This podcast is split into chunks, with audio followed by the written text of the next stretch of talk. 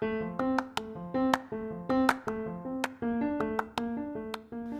everyone, and welcome to Behind the Box. I'm your host, Sherry, and we'll be interviewing passionate people who are on top of their game, discussing all things workplace culture and diving a little deeper into thought provoking topics we think you'll love. We truly hope it makes a positive difference to your life, business, or workplace. Thanks for listening. Hey everyone, today's episode is with Larissa Garcia. She has an entrepreneurial mind and is driven by delighting people. She loves helping people reach those aha moments. And she also loves creating thriving workplace cultures by delivering strategies, mentoring, and coaching. I love what she does because it's making positive changes to people's lives and organizations so that individuals feel good and can be their best when they're at work. In this episode, we dive deeply into the business world of people and culture, where it's going and where it is now. We talk about feelings in the workplace, how it drives behavior, what kind of leadership we need today, and how to change our minds to be truly agile. There's so much more juicy stuff here that I'm excited to share with you. Hope you enjoy it. Let us know what you think. Yourself as a people person, you're someone who is passionate about inspiring people and coaching people to be their best in the workplace, but you're also a huge advocate of creating really strong, thriving cultures as well. Mm-hmm. So, if someone was to get to know you outside of what you do for a living, how would you introduce yourself? How would you describe yourself to people? So, non professionally? Yes. Non-professionally, um, so I'm I'm a mum of two. I have two very um, energetic boys, so almost four and six years old. Um, so I yeah, that's kind of what I I guess I spend my most of my time with them doing um, mum things. That would keep you busy. they do. They keep me really busy and somewhat fit as well. So yeah. Um, so yeah i so it's so interesting you asked me this question because i was asked about two years ago a friend of mine who i've known for years we were talking about work stuff and she said well what do you do for leisure? And i could not answer that question. I was really stuck on what i did for leisure because everything i did revolved around my work and professional development and reading and learning which i love it doesn't feel like a chore or like work to me. I love it. Um, but i realized at that moment that i didn't have any hobbies. I didn't have anything that i really loved doing. And so in those last couple of years you know i've recently taken up um, stand-up paddleboarding. So i like to get out on a stand-up paddleboard um, in the summer when the when the you know the weather's calm and the the water's glassy. Um, I also do yoga a couple of times a week, and I find that that really grounds me. Um, it makes me a better parent just to have that time out and uh, just reset, I guess, just have the you know downtime. Um, yeah, that's awesome. How did you discover some of those those passions or those hobbies? Like, did you just go out and start exploring different things? Yeah, so I had about four or five years ago, I started this experiment where every month for 12 months I'd do something different. And I think I got about eight months in before I ran out of things to do. But I did things like um, lawn bowling, you know, salsa dancing.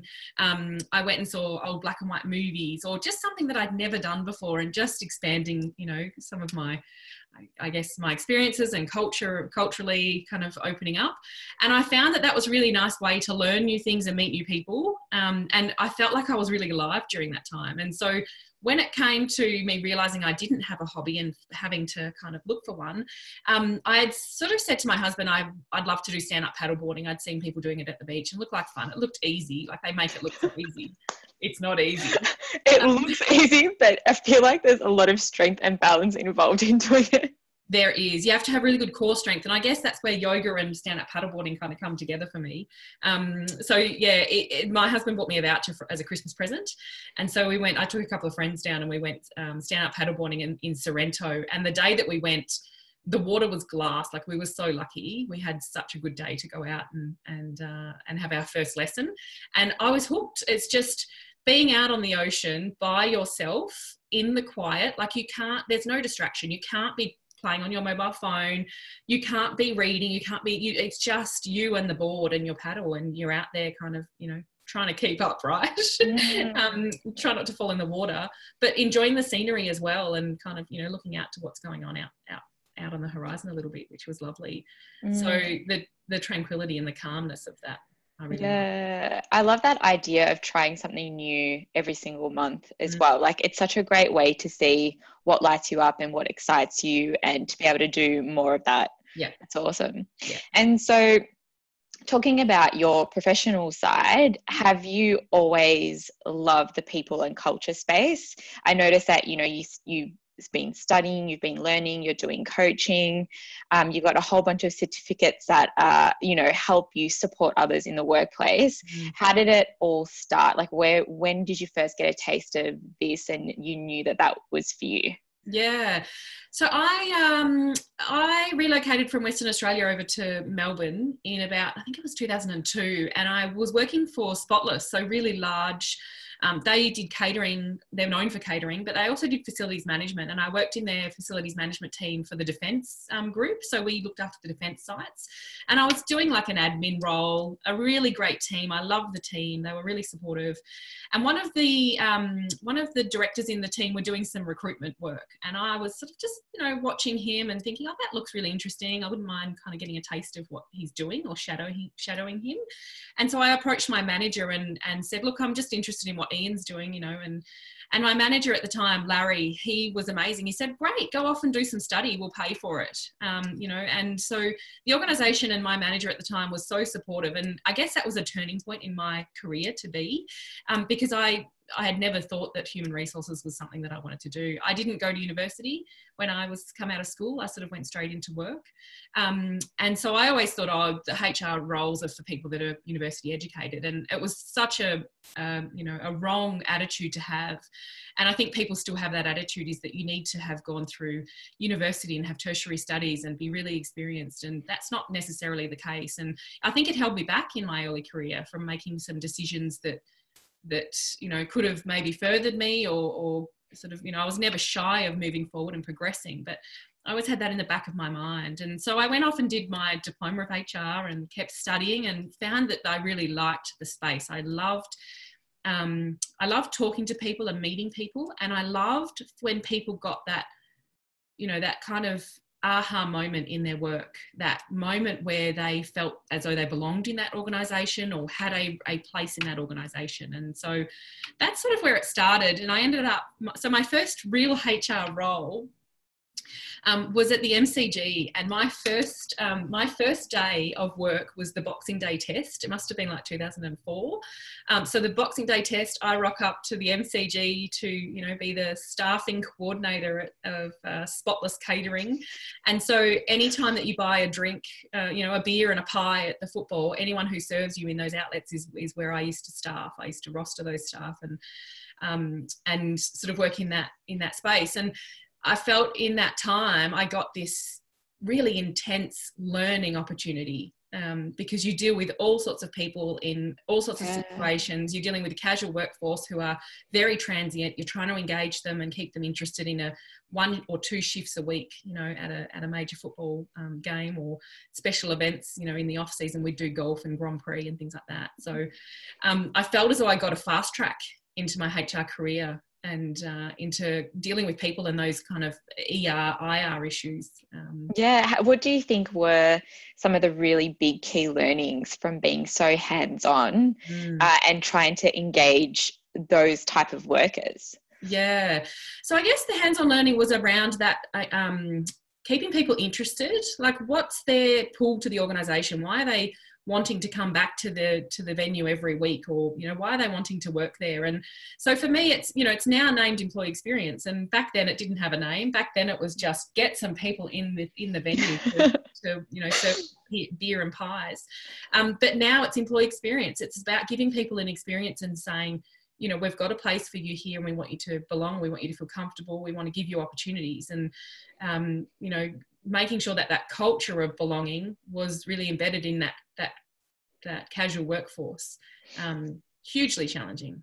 Yeah for sure. And when you look back even prior to starting uh, with spotless before that time when you were in school did you ever have moments that you had while you were working where you found joy in helping other people or found joy in uh, you know engaging or creating experiences for others like you know kind of what what were the things that you loved when you were younger did they align to who you are now and what you do now um, yeah, so I was thinking about this recently actually. So when I was younger, I lived in a small country town in Western Australia and I was always doing a business. So I was always kind of quite entrepreneurial. And back in those days, there was Avon and Tupperware and Posty Fashions. It was like a fashion brand that they're all, you know, party plan type stuff.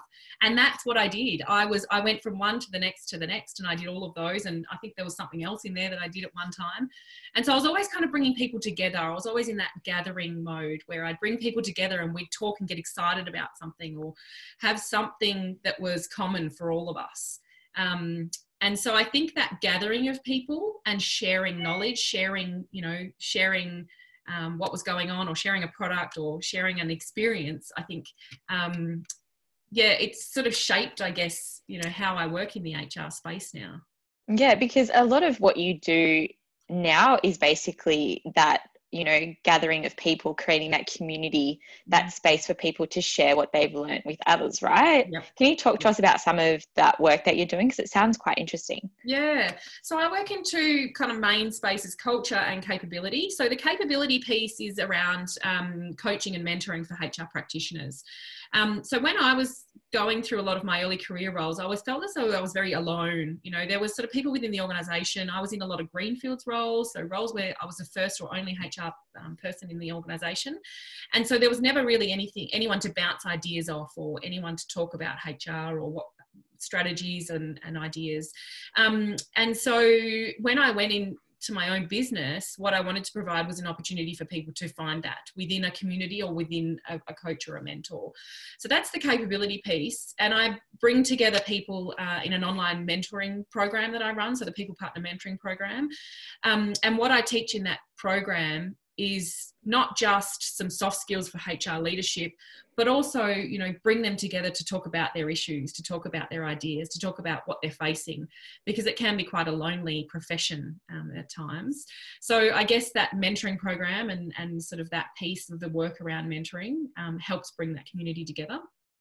Um, from a culture perspective, the other side of the the sort of work that I do is culture. So going into organisations, and it's mainly through the door of a, a leadership um, issue that might be going on, or something's happening, you know, from an uh, culture engagement um, piece has been done or a survey's been done and and they don't know what to do with that or where to go with that or it can be a leadership um, challenge that they're having and how that leadership you know what are the signals that you're sending as a leader and how does that impact the culture that you're that you're getting in your organization. And so I work with um, with leadership teams um, and people in kind of management roles to talk about their brand, leadership brand, um, and those signals and what they're setting up for people. How are they inspiring people to work better or, or be you know more comfortable in their work environment? How do we enable full spectrum cultures in organizations and have a, you know a culture where people can be themselves and bring their full selves to work? Yeah, for sure. And I loved what you said initially about feeling lonely being in HR. Mm-hmm. And I, I don't have a HR background, but even being inside the business and looking at HR, I feel that disconnect. Um, not necessarily within HR because I'm not there, but I sometimes do feel the disconnect with the business and partnering with like the people that need HR the most sometimes. Mm. Um, and so that's just an outsider's perspective, but I'm really keen to know uh, from what you've been doing with your work, what has been some of those opportunities um, to make HR or people and culture be less lonely and more integrated with the business. Yeah. I'd be really keen to get your thoughts on that and uh, to hear whether or not my perspective is also shared or it's just you know the the perception of the business side. Yeah. Look i think um, i mean if i look back on my early career i think as an hr practitioner i was probably responsible for removing myself from the business slightly because it meant that when i had to deal with some tricky issues or situations or challenges that that was maybe easier to do. And i think that in my early career that worked for me in my later career, though, probably the relationships themselves mattered more. And I think that there's the opportunity for HR practitioners, and this is sort of what I teach in my mentoring when I coach one on one, is building those relationships so that you've got that groundwork, you've done that groundwork, you've got that foundation. Um, because only then you'll be more respected you'll have the trust of the people that you're working with and you're truly partnering with them. And i think there's that's the opportunity is to to truly partner with the business understand their position understand where they're coming from what their role challenges are how they their department makes money or spends money or you know what their operational plans are and how it links to the strategic plan. So once you are partnering as an HR partner, once you're partnering better with your business unit, um, I think those relationships come to better, come to, you know together more easily. Um, there's also this thing around vulnerability. I think as HR practitioners, we're not good at being vulnerable. Where we feel as though we have to know everything, and I don't think that's necessarily the case. I think that um, if we were all things to all people, then you know I think that we're probably um, in on very dangerous territory. I think that um, we can't be the expert in everything. And I think as we move more into employee experience and designing, you know, employee experiences for people, we need to be able to go to the business and ask them what they want instead of saying, I know what you want, I know what you need, and I'm going to implement it. Take a step back and say, actually, let's not assume, let's take the human centered approach, go out to the business and say, what makes your role challenging or how can we make this 10% easier um, so really showing that vulnerability of not knowing, taking that expert hat off, if you like, um, and being able to seek out feedback and seek out, uh, you know, what the business actually wants. Rather and yeah, and I love that you said that because I was going to say that that is basically the definition of you know being vulnerable uh, asking others hey what's going to work for you? rather than thinking that you have to be the expert. And so do you think that's where hr is going now like do you think that's what the future of hr is what are your thoughts yeah, look, I think they need to be because um, you know if you if you think about Brene Brown's um, definition of courage and vulnerability, it's around you know not knowing what the outcome might be but showing up anyway. And so sometimes in HR roles we go in with this um, experience that or you know this, this, approach that we need to know everything and we're going in to do a, a job and we're going into to to be what you know what the google or the netflix of of the world are when in fact it's actually about the people that are internal to the organization. They they should be driving the culture. You are guiding and you know kind of putting some boundaries around that. Um, and so in the future i think yes it needs to go to a more human centered approach and there's some really great companies in melbourne and, and australia doing some great work around human centered design in hr and getting hr practitioners to think differently to be more vulnerable to take that expert hat off. Um, and and open up the table for for employees to drive that more you know leadership to drive that more instead of hr coming in and directing that. And for someone who's not really familiar with that human centered design approach could you um, give an example just to add a little bit more color to it to see what it would look like for someone on the outside yeah. So, I mean, a human centered approach is basically going out and doing some, um, so gathering some, you know, some evidence around or some inputs and data around what people want in the business. Um, so, going out and doing some workshops where you're actually um, bringing parts of the business together to say, what do you want the performance appraisal process to look like? You know, what are our challenges? What are the things that could make it um, easier for us? What is blue sky thinking? And really opening up possibility, I think, is probably how I describe human centered design for HR practitioners. Um, and then being able to set in, in place a series of experiments. So, say, okay, we're going to experiment with this, and we're not tied to that. It's not that we have to make that work and put it in the business and make that round peg fit that square hole because that's not how it works. It's that you know the the employee group and the leadership group would give feedback on what their performance appraisal might look like for instance and you test it and refine it and test it and refine it and test it and refine it um, and then go through that implementation stage when it's when it's you know where it needs to be.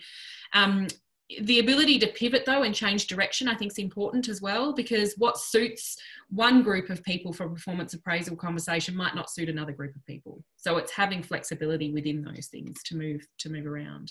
Yeah and i think a lot of businesses now are actually trying to run everything in that way mm-hmm. where it's not about you know taking six months to implement something and seeing it's perfect from day one. It's about just imperfect action and iterating, iterating until it's right for people. Yep. So it makes a lot of sense that HR are going into that space as well. Yep. So working with the organizations and businesses and people in this space, from an outsider's perspective, what would you say is their biggest blind spot? So they may have come for you for something, but then you've noticed that, hey, there's this whole other thing that's going on in your business that you need to focus your attention on. Have you seen that happen with your clients? Yeah, so I see this a lot with HR practitioners. Um, we do a lot of activity. There's a lot of movement, and we're always busy and we're flat out and we're trying to get work done, and there's never enough time in the day, and we're trying to get new people in and onboard them, and you know, sort of keep everyone, um, you know, happy. I think one of the things that we fail to do though is to look at that activity and see where it actually aligns with where the business is going. So I'm calling it this HR line of sight. It's about you know, op, sort of HR teams operating and doing things that actually make a difference up the line instead of just doing. Um, because I think we get so used to just being busy. Um, we've always done it that way. Is yeah, for sure. A lot. And so what happens is where you know what i'm seeing and what i'm hearing is that a lot of organizations are saying hr needs to speak the language of the business and hr needs to be more aligned with where we're going or partner with the business better or understand what we do or be more strategic is the biggest one that i hear mm-hmm. hr needs to be more strategic and hr practitioners don't often know what that actually means um, so this hr line of sight that i'm speaking about is what's the activity that you're doing and how does it you know sort of align with the people pillars that you're trying to address and how do those people pillars align with the organizational strategy and what's happening at a higher level. And once you have that line of sight you can make decisions that you know cascade down from the org strategy. I think you're in a better position to make an impact for people um, and make an impact for the business as well. It's about that kind of profits and people um, you know bringing the two together. Mm. um, so yeah, I hear that quite a bit. Is that there's this gap in in the way that HR acts and the way that the business need needs HR to act. Yeah, for sure. Strategy is so important, especially from a focus perspective, because as you said, if you are so busy every single day doing a million things and it's just always how you've done it, and you've never stopped to think, is this actually going to make a difference to what my business cares about or not as soon as you've got those pillars that are aligned to the you know the strat- the business strategy you're able to actually do basically an audit of what you're working on and go okay these things actually don't make sense anymore. Yeah. we shouldn't be you know wasting our time on it. So i think that's a really good tip for people to actually mm-hmm. Sit down and reassess their strategy or create one if they don't have one. Yeah, that's it. So a lot of smaller companies and um, organizations don't have a people strategy. So your big corporates, you know, they always sort of have something in mind, but but in terms of those smaller organizations it's very very activity and compliance based and this is where hr probably gets their poor reputation from of being you know compliance police is because we have to get those things done but where where can we automate those things to make them easier so that we can move on and have that space to think more strategically, um, have that space to plan better, have that space to react to what's going on outside of the organization. You know, those those strategies used to be three, five, ten years long, not anymore. You know, those org strategies are kind of one to three years at the most technology changes so quickly you know legislation changes quickly the politics could change the entire way a business is run. And so the hr team the people team need to be able to reflect what they're doing really quickly you know what's happening yeah. out there. I call it horizon gazing you know so as an hr practitioner we need to be constantly looking out on the horizon. And no matter what level you are if you're a junior hr person you should still be there's a horizon for you. There's this horizon that you should be looking out on as well.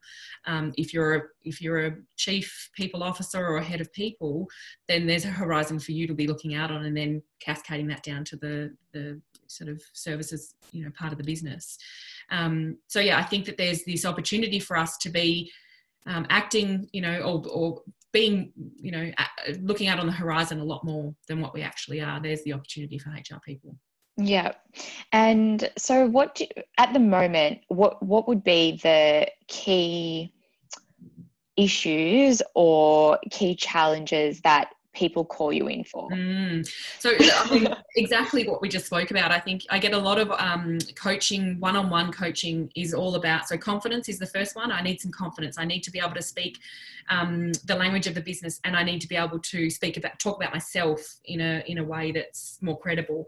So, I work a lot around um, that piece of having confidence. Um, you do what you know is valuable um, and being able to put that into context as well. So a lot of people are missing just a little bit of context that helps them slot it into a space where they can think about it more clearly. So the confidence piece, most definitely. Um, I think as well, you know, if I talk about HR practitioners, they're of this, uh, you know, always looking at the business and how they can serve the business best without understanding how they work best. So I work from a strengths based approach and work with individuals to say, well, what are you great at? What are you genius at? And how do you then make that work in the role that you're in? How can you put that in the context of the organization that you're working in? So this strength-based approach I really like. It's understanding yourself before ha- trying to fit into this context that you're working in. It's knowing where your genius zone is. Um, so I get that's that's the confidence. You know that that confidence and credibility. When you've got confidence, you and and you know you're starting to build relationships in the organization. You're starting to build trust, and that credibility starts to come, and those partnerships and those relationships work much better. Um, and so it's it's sort of about those those confidence, credibility, um, gaining trust within the organization. Um, and the other one is about strategic thinking.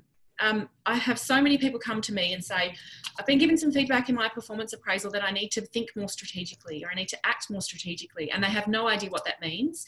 And often because we've got our expert hat on, we're too afraid to ask our manager what, what does that look like? Or what does that mean? Or how does that work? You know in organizations where you have good leaders i think that that's you know that's um, being passed on through role modeling and through organizations um, setting up in a psychologically safe space for people to ask those questions. But in more junior staff members or staff members where they feel they should know that they they sort of reach out and you know from a coaching perspective how can i think more strategically? Um, and that's where we look at that hr line of sight. You know what's your role in delivering on the organization's strategy? Yeah, those, uh, yeah, I love those three. So, when you touched on the confidence building, I'm really curious to know is that at every level? like junior to leadership people are trying to build that confidence? Yep absolutely. So you know whether that's with internally in the business um, whether that's with other clients in the business or vendors in the in that are serving that business whether they're um, people who are kind of looking to go that next step up they're maybe in a in an hr business partner role or an advisor role and want to step up to that business partner role or head of people role um, or whether they're a head of people already and they want to take that next step internal or external to the organization.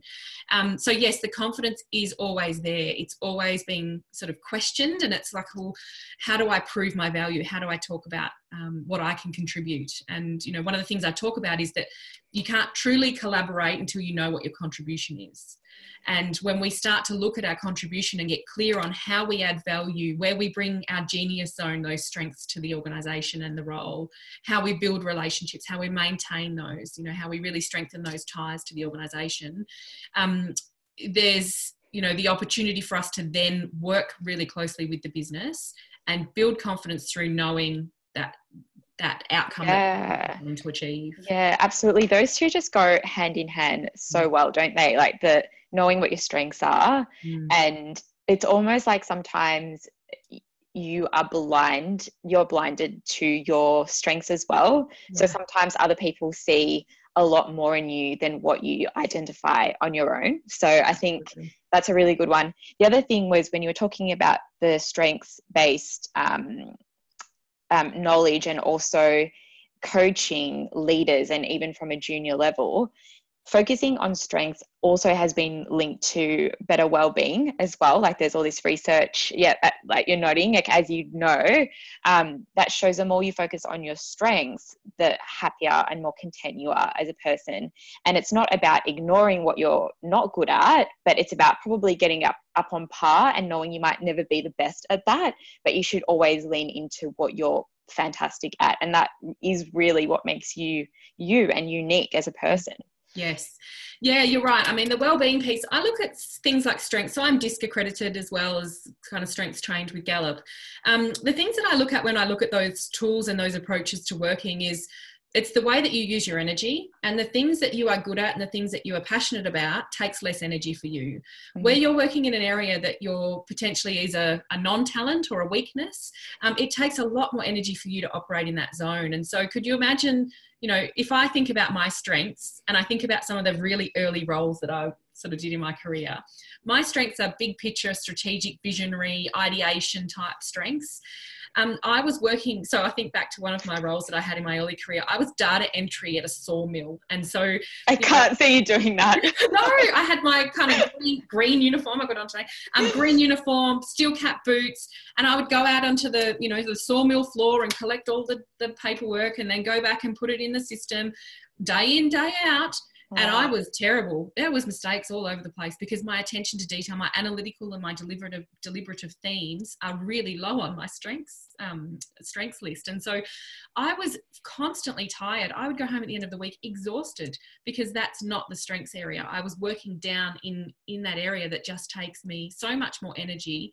Um, and you know, it was evident. It was really evident looking back on it now. Uh, but until I found out what my strengths were, I was like, oh, I had no idea. Yeah. And did you did you just uh, figure out what those were through experiences, or did you do one of these um, strengths like tests to, to identify those? Yeah. Over them. Yeah. So I did. I think DISC was my first, and I kind of realized I'm high D, which is you know sort of that dominant. Can you explain disc to people who might not yeah. know? so disc, there's four sections on a disc, which is sometimes a lot easier to remember than 34 on a strengths um, spe- a strength spectrum. So there's four on the disc kind of quadrant. Um, dominant, um, which is big picture, visionary, fast paced. Eyes influencing, so um, very water cooler, um, conversationalist, lots of friends, mm. lots of networks. You've then got steady, and they are very loyal to the organisation, like routine, like to know where they stand.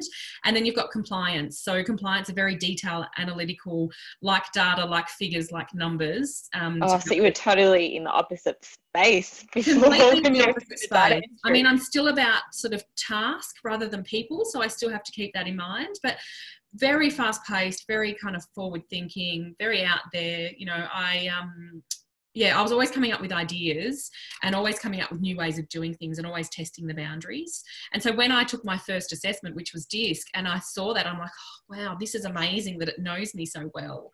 Um, and so moving on from DISC to the strengths piece was even more in depth, I think. You know, strengths have 34 strengths. When you take your assessment, they're ranked in order. And so your number 34 is the thing that your your weakness or your non-talent area um, but if you look at your top five, they're your genius zone and where you can invest in those and and work in that environment where you can get to use those constantly, then your well-being is going to be better. Your energy is going to be, um, you know, much that more. makes so much sense. Yeah, that yeah. makes so much sense, doesn't it? Yeah. Um, and now that we're on this topic as well, what I like asking people is what their weakness is or what they're not so great at. And the reason why I like asking this question is because it might help someone out there who shares that. Because what I what I love to ask is how you're currently tackling it or not or choosing not to or choosing not to do it. So um, yeah i'd be keen to know you know what may be something that you're not so great at and what have you done to help yourself be better? And it could be nothing or it could be you have taken some steps towards it yeah. Um, yeah. So my weaknesses, and sometimes I use it as an excuse. The weaknesses are the things that are on the bottom of my list in my strengths report. So deliberative, analytical, something called consistency. And consistency is about the same thing, you know, routine structure, treating people the same. And when I saw consistency on the bottom of my list, I thought, wow, that really speaks a lot. Like I'm in an HR role, I should be treating people the same. And when I thought about it, I I realized that actually that's why I don't work in the IR ER space. Um, you know, the industrial relations, employer relations space. It's not my my my area, and I think that's because I like the bespoke approach to to people to you know talking with people and unpacking what their issue is and their context is and their perspective is on that and not just kind of taking that, that approach where where you treat everyone the same um, so i guess my you know with that deliberative analytical consistency being down the bottom of my list my my weakness is actually getting focused on something and keeping focus on things. I'm like shiny ball. I want that, and I want to this, and I want this. And you know, I I at the start of um, not last year before, I actually got myself a coach because coaches need coaches too. Surprisingly, as a coach, I need a coach to keep you know keep myself on track, and she really helped me um, be able to kind of put some work into buckets and get some structure around how I write and how I publish um, and how I come up with content and how I design um, learning, you know, learning uh, opportunities. And so that for me was that one of the things that I I did to help myself get some more focus and stay focused. Um, yeah, it's an interesting one. The other thing that I was doing as well is in you know try, i was trying to spread myself too thin because of that shiny ball syndrome and i want to do this and i want to do that um, i actually got myself a content manager who was able to take on some of the stuff that i didn't have space for and as a consultant, um, you know, she really helps me. So I write, she edits. Um, you know, she will help me kind of think through where I'm going and what I'm wanting to do. So I bounce a lot of ideas around with her, um, which is great. Um, so out, so almost outsourcing those pieces of the work that I'm not good at. And, yeah. and handing that on to someone else was one of the best decisions I've made for my business, um, and for my I think just for my lifestyle as well. You know, for my for my sanity. Um, yeah, and your energy levels, like what we were talking about. Yeah, yeah, yeah absolutely. Yeah, for sure. Yeah. Wow. And so, um, uh, the the second point. So you mentioned three things: coaching, and then you were talking about. Um, actually, let's start with coaching because I don't think a lot of people know what what a coach can do for someone. Yeah. So, um, in your example, where you're working through focus, yeah. what does a coach actually do with you? Like, what kind of questions do they ask, or what are they trying to get out of you for you to become more focused or create strategies to become more focused? Yeah.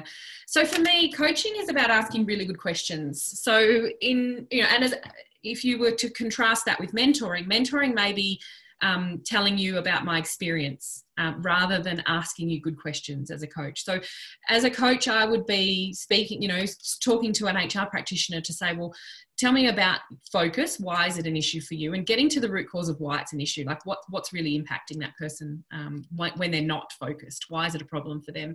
So, getting down kind of really deep into that um, and unpacking where they first learnt that behavior so, mm.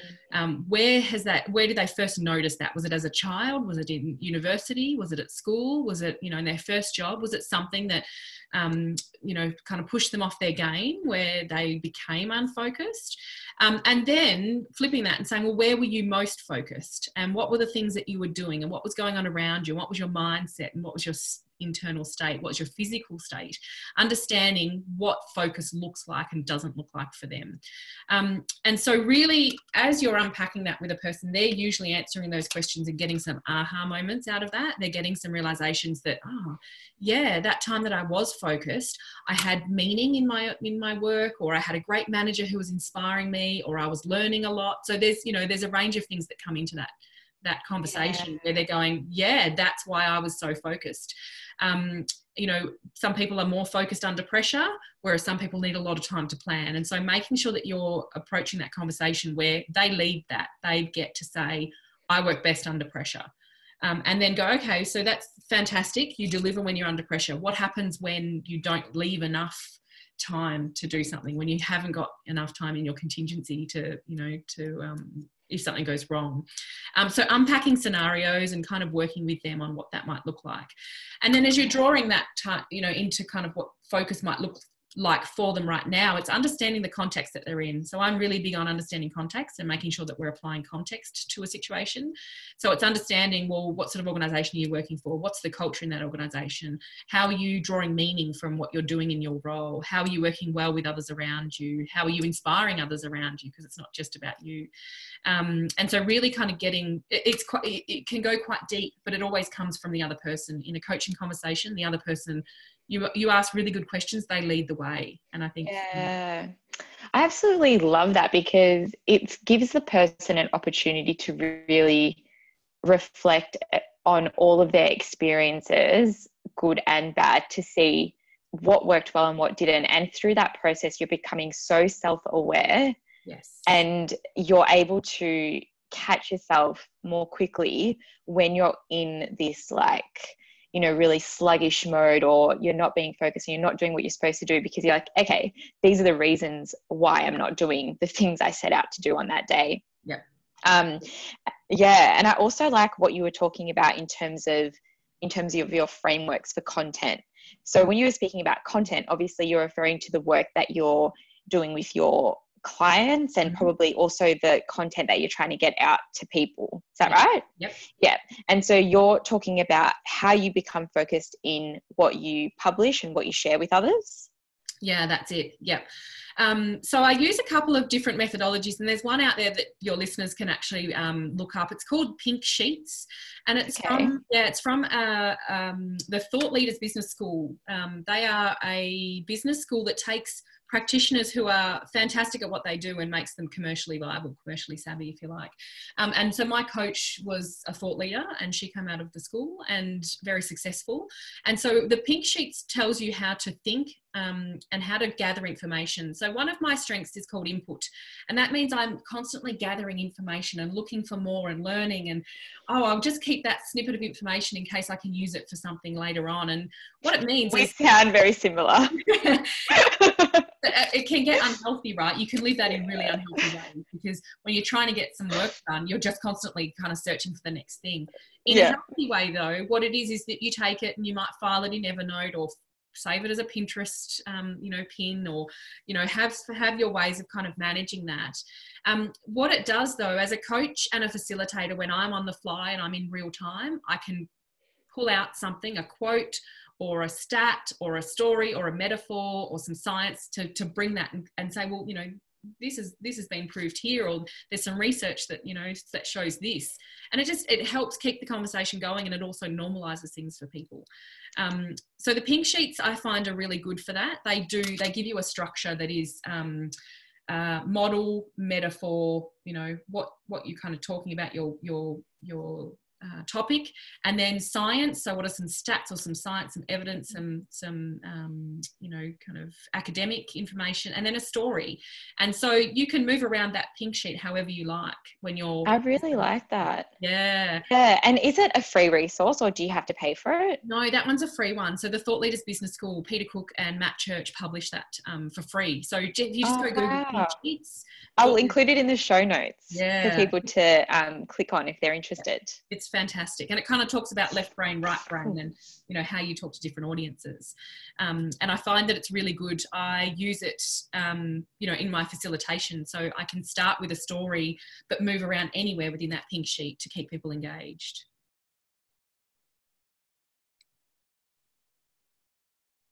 Sherry, you're frozen. Oh, you're back. Oh, I don't know what happened. Don't know either. You just froze.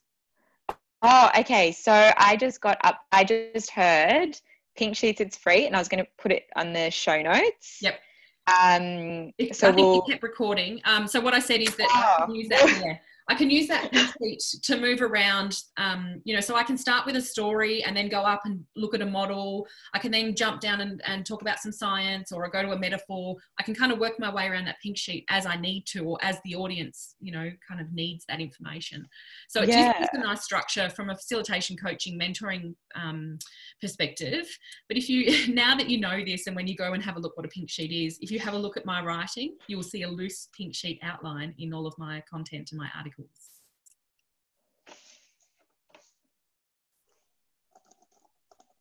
are you there?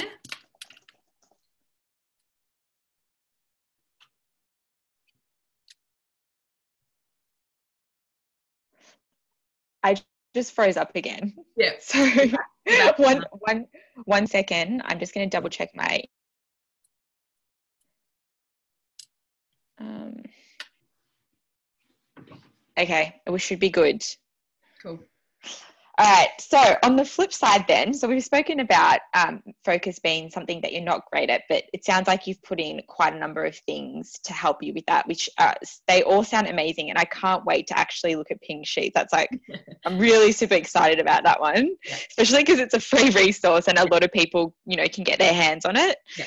Um, but on the flip side, you've obviously, you know, you've you've created this career for yourself. You've left school. You've had your employer pay for your training mm. within the HR space and then you've decided to go out on your own and do you know coaching and culture work and strategy work for organizations like that is so amazing and I admire you so much for doing that I think it's incredible what you're doing so I'm sure you are so proud of you know being able to make that you know that move from corporate to going solo and doing this on your own if you think about your journey and it and it actually doesn't need to be a professional thing it could be in your personal life as well what would you say are some of your most proud proud moments um, and, and why yeah, look, I think I it's a really interesting question that I ask when I'm doing recruitment. I don't do a lot of recruitment these days, but back when I was doing kind of senior recruitment, the question I'd ask is what's a turning point in your career that really has put you where you are today?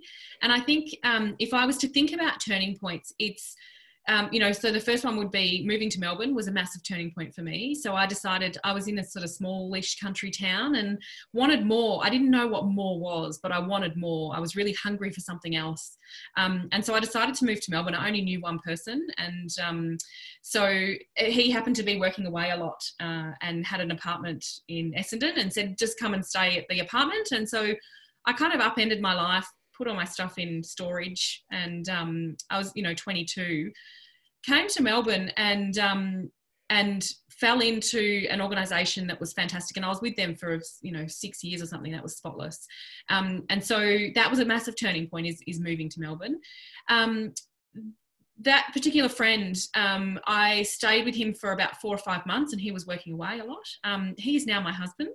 Oh, that's such um, a nice story. Yeah, and so that um, we were friends before that, and that, that, friendship kind of developed, and and you know now here we are.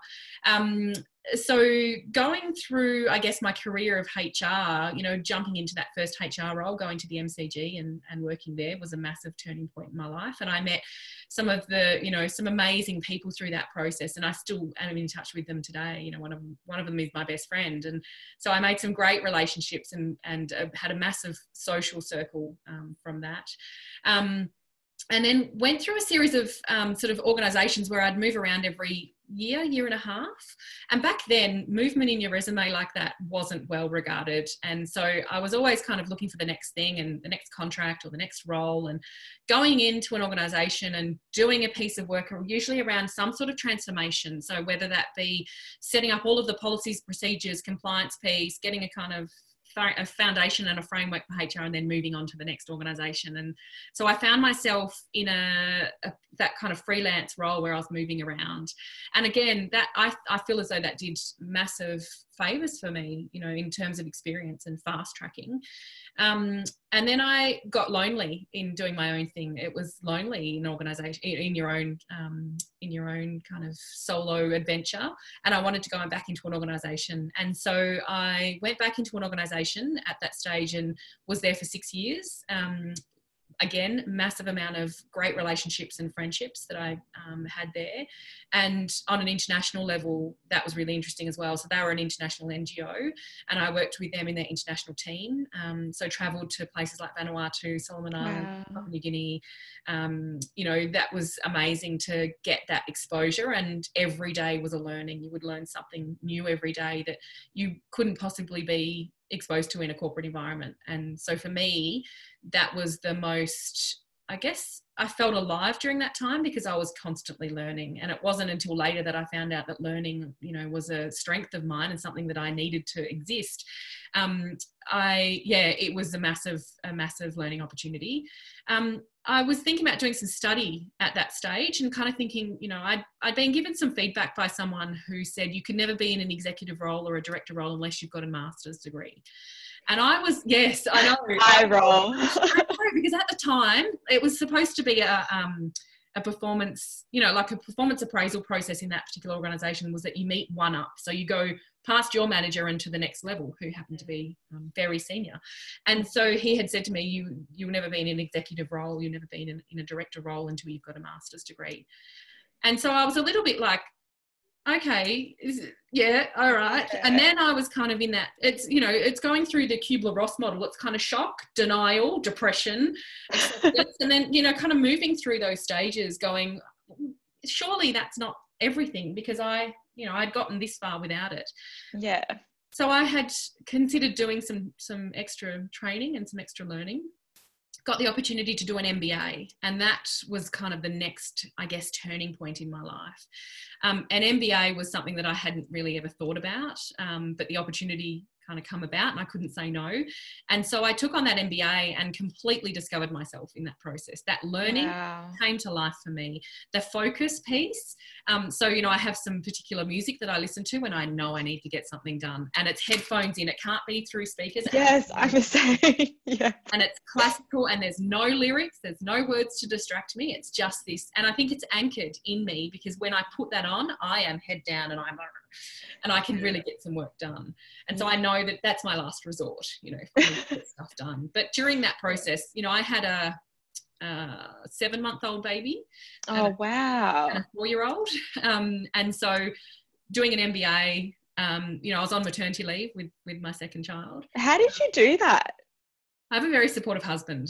Um, oh, you know, so yeah. so that man that was my friend and turned good on him was is the most amazing father and supporter for me. And he, yeah. you know, he had his own businesses, and I think that's part of the reason why I wanted to have my own business as well is the flexibility around that family. Uh, yeah. Uh, and so yeah, he, you know, we we shared kind of the responsibility around kids, and he would take them on a Saturday or a Sunday, and I'd have a whole day to kind of study, and then during the week you know a couple of nights a week um, you know, I think having support around you when you're going through big things in life, I cannot recommend it enough.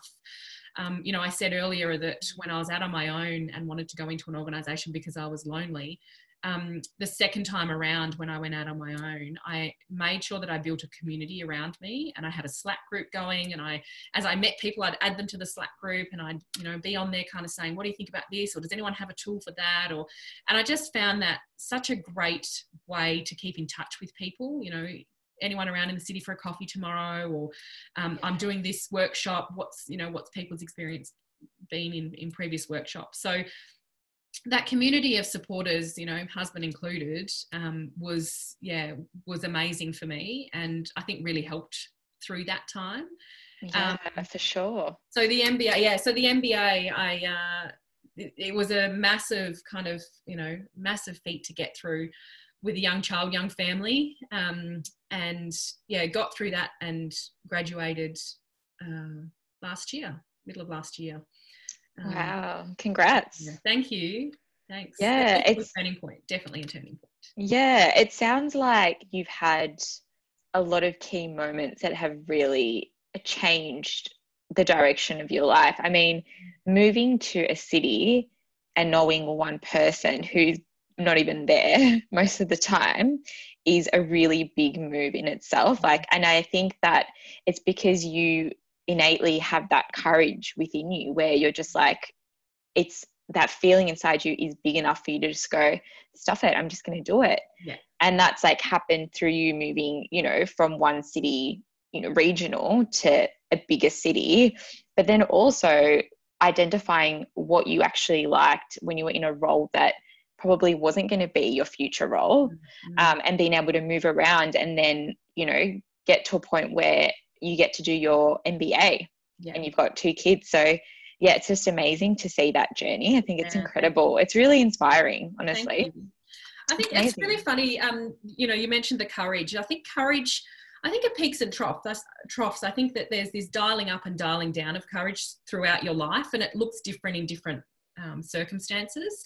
Um, and back when I was 22, you don't have much to lose. You know, so kind of moving to Melbourne didn't feel like a big thing. Um, but everyone keeps saying, "Oh, it's such a you know that's a, you're so brave for doing."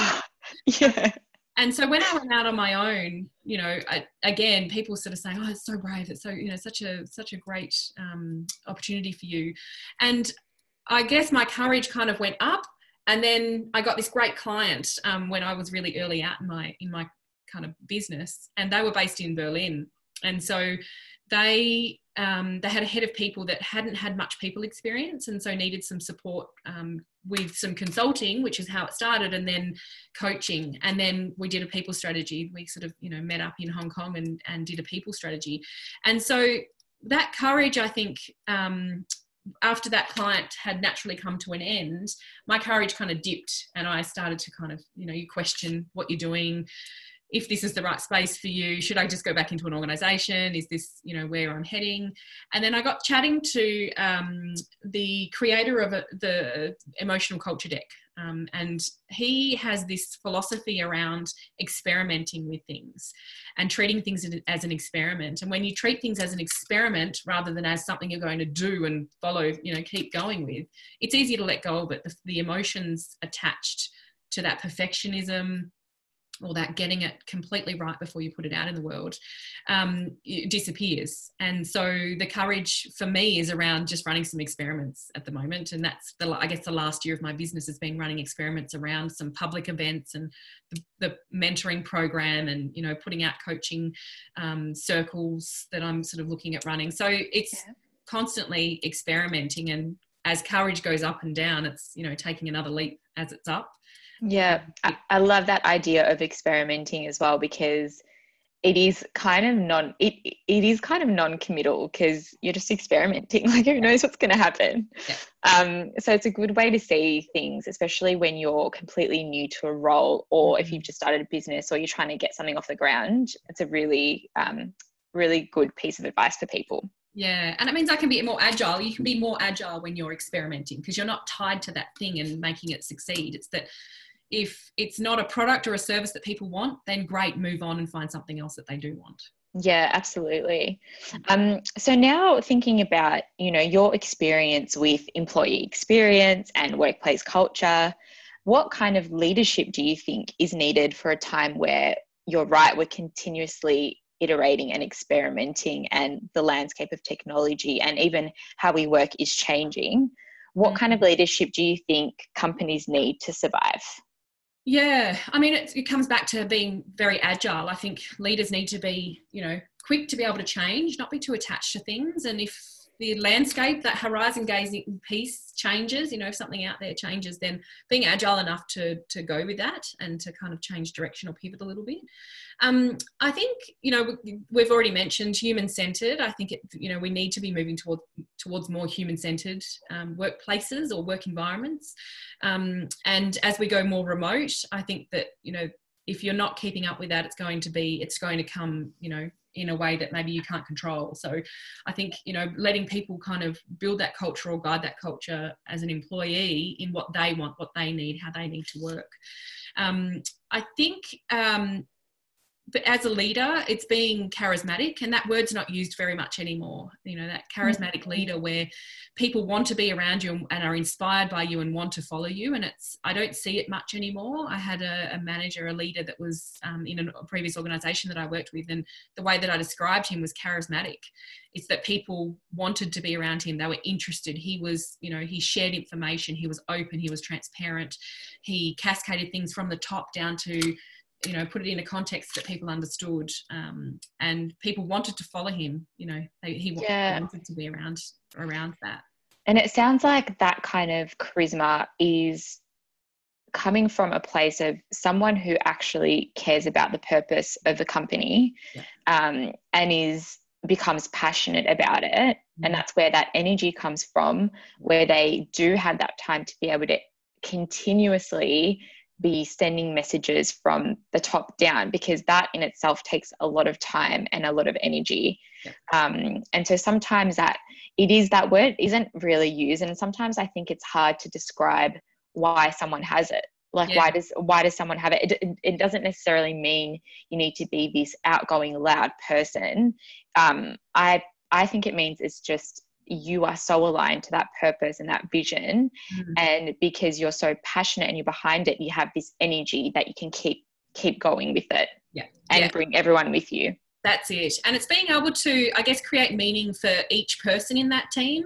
You know, as a leader, I think it's really hard to stay on top of your technical requirements of your role and what you're good at, but also bringing the people along. And if you can create a piece of meaning for each person that is in your team and be able to communicate that really well, um, then people, you know, ha- they're more inspired by you. They're more, they, they trust you more. You've got more credibility. You know, there's that um, psychological contract to the organization and to the to the manager or the leader in that yeah. situation. So yeah.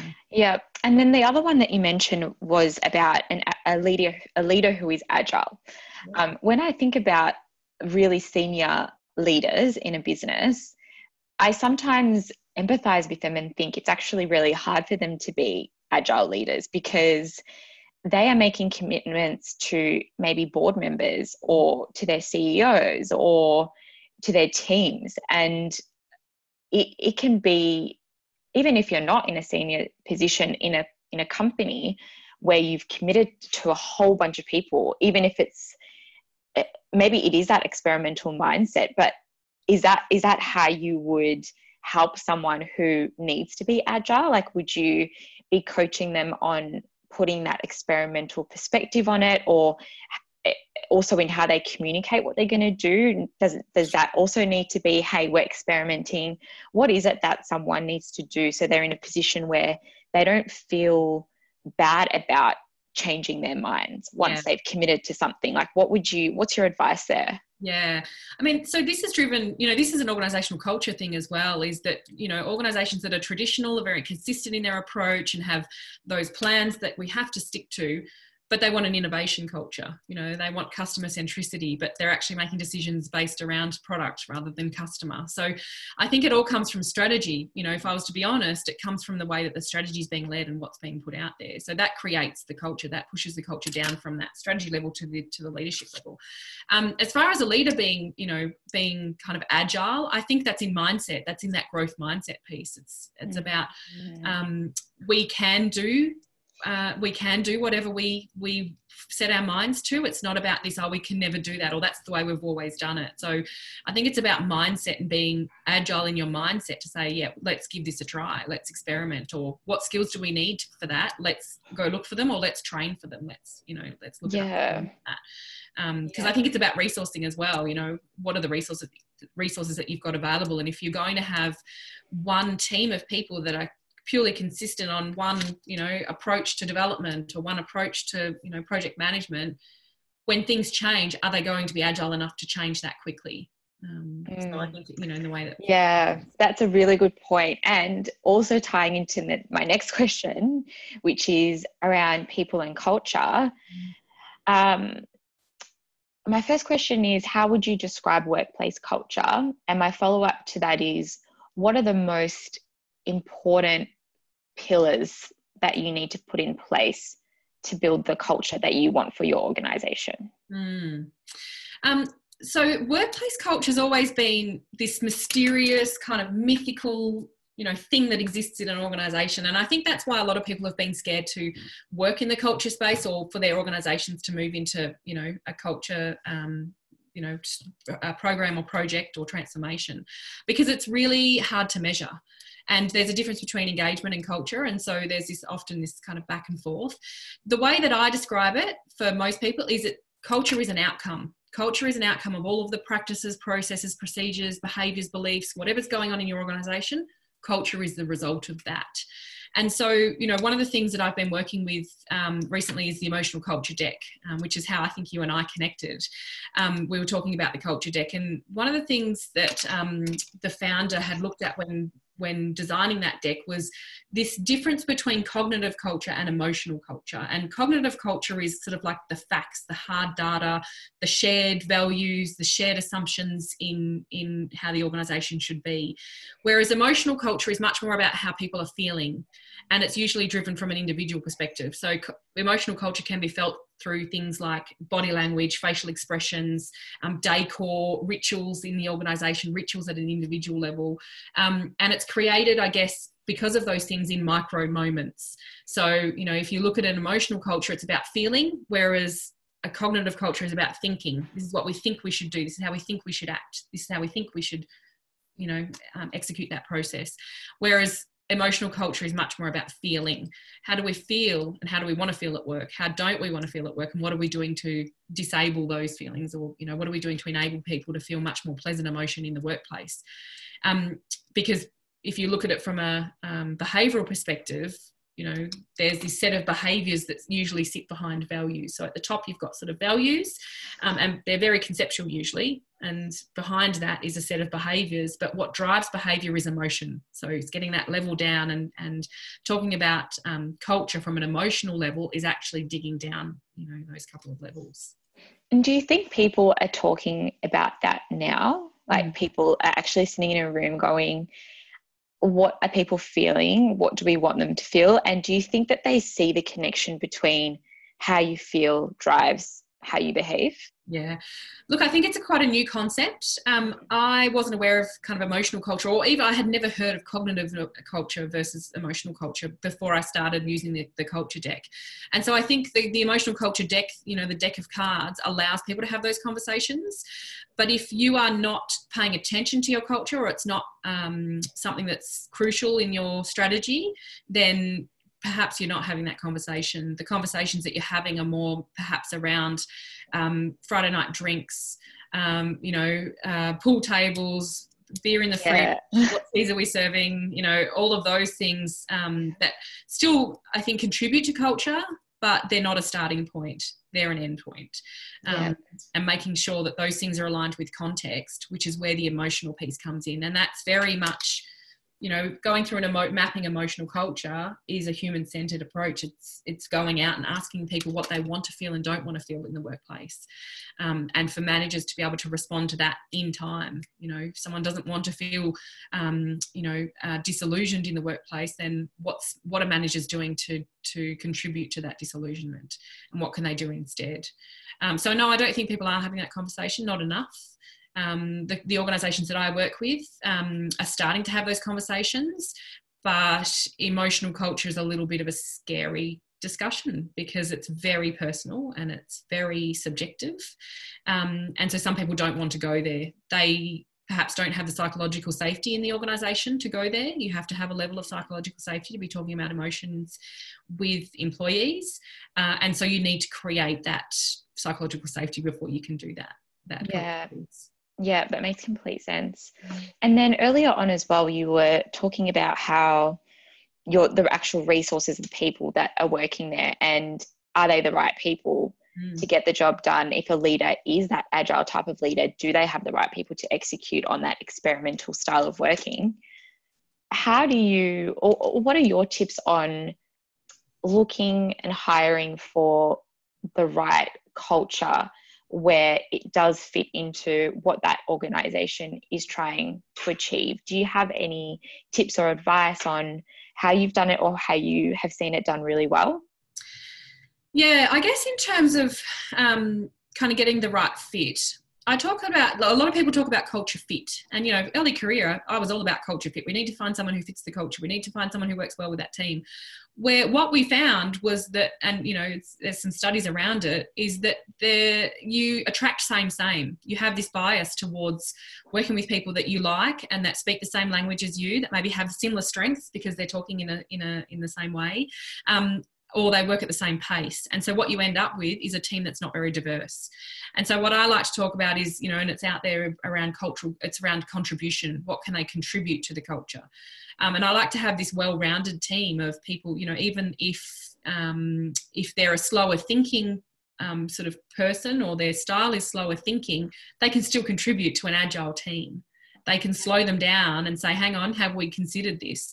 Because if we run ahead and do that piece, then we're going to end up in hot water later on. So there's still a there's still room for you know people that are slower paced or slower thinking in a faster paced and more agile environment.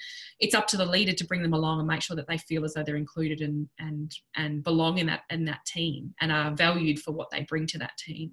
Mm, um, I like that perspective because it, it does actually change the way you think about hiring because it makes you look at the diversity you already have yeah. and what's maybe missing from it.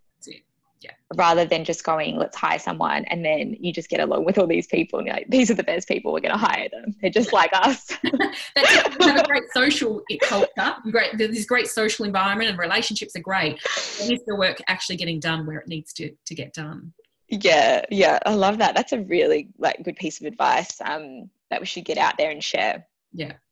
Um, so, so thinking about everything that we've spoken about so far Mm-hmm. in terms of culture, workplace um, experience, employee experience, what would you say to people who are not believers of investing time into that? So leaders who might be putting their processes, their financials, their P&L, their products before you know stepping into the space of people and culture and really investing time into what the employee experience is like and investing time into what the pillars are for people and culture that line up to what their strategy is Yeah. what would be your advice in terms of speaking to them and you know being able to influence them or you know what would you say to them to get them to change their minds or at least think differently about the people and culture space Yeah, interesting question. Um, I guess I'd probably be asking what takes up most of their time in the workplace. And to be honest, you know, usually when I ask that question, it's usually people. It's usually that I'm dealing with um, conflict or I'm dealing with a leader that, you know, is too blunt and too forward, or I'm dealing with a leader who won't have a courageous conversation that needs to be had, or I'm dealing with a salesperson that doesn't sell. yeah Um, and so, you know, when you start to kind of drill down, it's it's usually that a lot of the time is spent trying to fix things instead of setting expectation first. Um, and Oh, I love that. Yeah, Yeah, we- true. yeah, I think we're we're kind of trying to backtrack all the time instead of just being clear with what people need to do and you know let them know, let them figure out how to do it but give them some guidelines and some boundaries on on what it is and what the outcome is. I recently had a discussion with someone um, it was a coaching conversation and she said oh, i'm in this new role with this new organization and they don't really have a position description for me and i'm not really sure what i'm supposed to be doing and you know they're saying that it's this fluid role. And i said to her look i you know and, and this is the mentor coming out of me rather than the coach. I could have asked her some Oh, yeah. questions and talked about that but my my mentor said you know position descriptions can be unclear but outcomes cannot. And when you're speaking about those things it's making sure that you are clear with what the outcomes that you want from people. Um, what does success look like? You know what does this Yeah. finished product look like? What are we seeing or hearing or, or you know feeling when this product's successful or finished? Um, and then having letting people go as adults in the world to go and figure out you know um, how they want to execute on that. Giving the guidance being there as the guardrail if you like to to help keep them on track and checking in frequently but allowing them to figure that out themselves. Yeah, and I think that is such a, um, a common experience for employees. Actually, like moving into a new role, or they've just been moved because of um, a change in the work in the in the business. That happens quite a lot, Mm. and getting to the point of what what are you trying to achieve in the role, and then you can do whatever you want with the role as long as you're achieving those things. It doesn't really matter. Yeah. Um, so yeah, that's a that's a really good one, and focusing on you're right. Like everything that's going wrong in the business is coming from people because people are running your business. Yeah. So if, you, if you're not investing them, more things are going to go wrong. So that's a really good one. yeah Um, so if we're thinking about uh, some of the things that I really love to talk about is um, initiatives or like habits or rituals or things that are small that take little effort um, that can make a really positive difference to someone's life or the workplace. I really love talking about those things. I'm all about making small changes um, towards something you love or towards making, you know, a habit stick.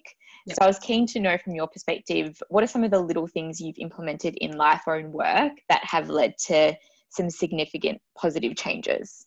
um, so for me personally do you mean Yeah. or you know yeah Personally, or it could be you've seen it professionally as well in some- somewhere you've worked yeah or someone you've worked for.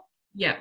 Um, so little things. I'm just trying to think about kind of little stuff. I mean, in terms of, um, it's probably the big thing was going back and getting a coach for myself. You know, I was Yeah. kind of at that that time in my life where I didn't know whether HR was my thing. I didn't know whether that I was still passionate about it and what I wanted to do. So my MBA took me from kind of this focus to this focus to go there's so much more out there that i could be doing.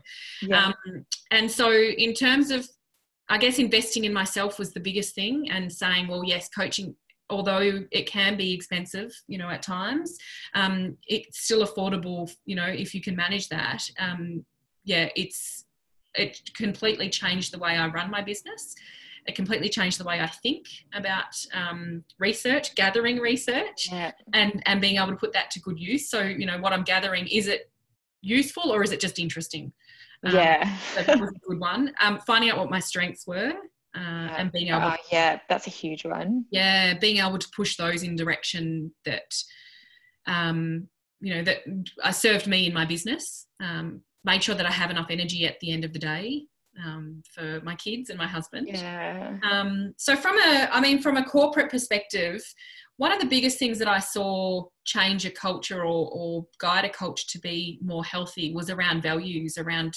bringing in values. Uh, so the international ngo that i worked for we had values but they often weren't lived. They were on a wall. Um, and the director that came into that role so she started my new director started the day that i came back from maternity leave after my first child. And we sat next to each other honestly like the back of her chair was here. So like we were working very closely together. And i felt really sorry for her because she had come from a large corporate into um, kind of this this ngo that was in constant kind of chaos and you know good chaos because there's lots happening but but sometimes too much. And so she really brought the values to life. The values she just it, it was really you know kind of inspiring how she did it.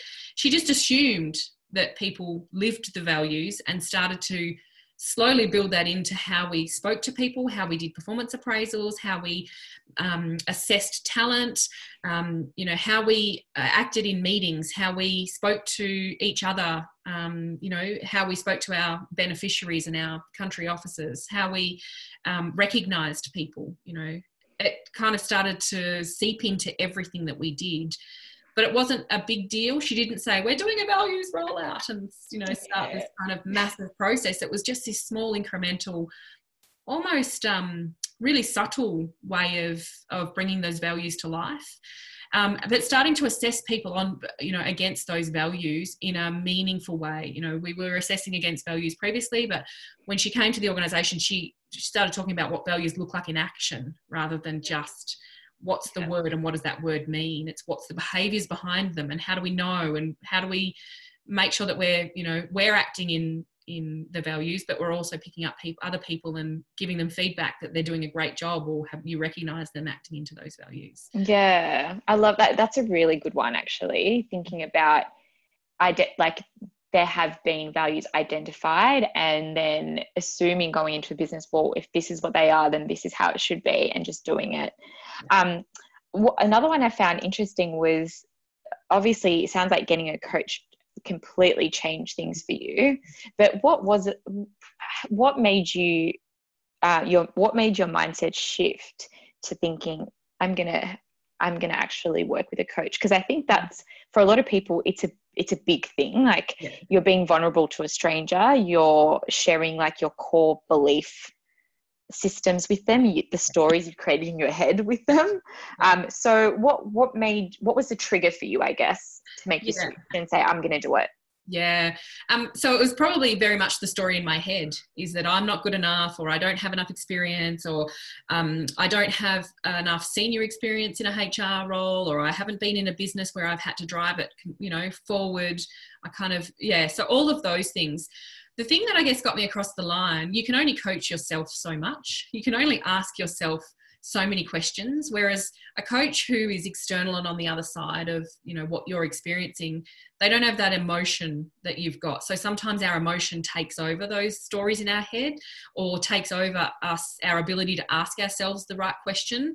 Um, so as a coach i'm pretty self-reflective but I, there's still stuff that someone will you know my coach or, or someone that's a friend that's a coach will ask me and i'll go oh holy shit i hadn't thought of that. Yeah. Um, and so that ability to um, to have someone else see it from a different perspective and say, okay, well, you're seeing it like this. How else could it be? Um, and really guiding, you know, me to think differently and open up, I guess, some neural path, new neural pathways to say, okay, well, that's just because I've done it like that doesn't mean it's like that, or just because someone says I need a master's, you know, to be an Yeah, doesn't mean that's the answer. Just that's it. Said that. Yeah, yeah, yeah, yeah. Wow.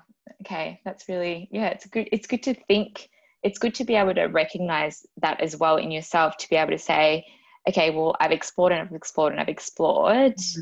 and I need that external view yes. and someone to bounce off yep. with who is not as emotional as I am with yep. this. So yeah, yep. I like that. And she, I mean, the coach that I chose, I chose her very strategically. She was in a, you know, she's in a space that I want to be in. She's um, doing things that I want to do. She's similar background to me and had kind of, you know, has a lot of relationships in corporates where I want to be working. And so that insight that she brought as well, she was coach mentor for me, you know, not just coach. Yes. Um, and I think that's important is that finding, you know, depending on what you're needing a coach for, finding someone that really aligns with where you're going and what you want to do. Um, was important for me. I needed to have for her to have credibility in the space that I want to work in. And and for someone who might be listening and getting curious about having a coach, how did you find your coach? Um, so I knew my coach. I had met her many years previous um, in a in a previous organisation, and had kind of kept an eye on her and watched what she was doing. Um, she had gone into Thought Leaders Business School and she started posting about some of her experiences. She was writing a lot more articles. She was getting traction on social media that was interesting and starting a lot of discussions. And I just thought that's an interesting space to be in. I, you know, I was curious about how she was suddenly writing all of these articles and putting all this content out there. She was very talented learning and development, um, like a trainer, um, trainer facilitator. And that's kind of the space that I wanted to be in. And so I watched her for quite a while. I was kind of checking in and watching. Um, and I think, you know, every now and then I'd reach out and say, you know, love what you're doing. You know, this is exciting. This is interesting. Tell me more about this. And she would always have the time to do that. She'd always kind of shoot me back an email and say, yeah, doing this, doing that. She was very open and generous with her time. And so um, for me, that kind of got me across that line to say, well, she's someone that I want to be like that. You know, I want to be sharing my knowledge and be generous. And I want to be seen, you know, as someone who knows what they're doing that, that has that expertise. Yeah, wow. Okay. Um, and so to, to wrap, the last question is about heroes. Oh, God. And heroes and heroes uh, can be people in your everyday life or they can be famous people that inspire you. Um, but I love asking this question because uh, firstly, it opens up um, a new door or a new avenue for people because sometimes people talk about, you might talk about someone that is completely unknown to someone else. Mm. And it puts them on a completely different path because they get to learn from this other this hero that you have. Yeah. So that's why I love the question. Um, and I'd love to know who yours are and why. I, to be honest, like I've I've I've only ever been kind of asked this question once, and it was about I reckon it was about ten years ago. I couldn't answer it then, and it's still really it's a tricky one. I feel like the heroes need to be this big, important, you know, person that or thing um, you know that everyone knows and is famous for doing something remarkable. Um, I guess you know if we talk about the meaning of hero, it's someone that you really admire and you, yeah. you like what they do. And I have a friend um, who lives in Sydney, and we met through work. We met through um, one of the previous organisations I was at, and she um, we lost we lost touch for quite a few years actually probably seven or eight years and in that time i had two kids i got married i bought a house i changed careers a couple of times or you know changed jobs a couple of times but when we reconnected we clicked again and we just took you know it was even stronger than what it was before and i really admire her perspective on life. Um, she has great insights and a great way to get to a core issue really quickly. And um, yeah, I really love her thinking and her energy. And I think for me, she's kind of my go-to person. She'd be the one that if I'm really struggling with something and no one else, I felt no one else could solve it, I would go to her for that for that conversation. Yeah. Um, she's a good friend. Yeah, she's a great friend, yeah. and she's again generous and loving and kind and compassionate, and you know, um, it's all the things that I. All those traits. Yeah, yeah, all those things that you want to be. So aspirational. Yeah, I think you're all those things, by the way. Oh, thank you. People can see it. It's funny you can't see it in yourself, but you can you can see it in others. Yeah, yeah, for sure. That's so true. Oh, well, thank you so much for your time. Thank you. It's been really interesting talk, and um, yeah, look forward to seeing where Brainy Box goes next. Thank you. I learned so much from listening to Larissa during our recording, and I hope you did as well. As you heard, she's someone who has really worked on her limiting beliefs and values with a coach to rise up and lead a career and life she's always wanted. If you want to follow and hear more from Larissa, you can find her on Instagram at Larissa Garcia. You can also show your support for this podcast by screenshotting this episode, tagging at BrainyBox, and telling us what your key takeout was. Thank you.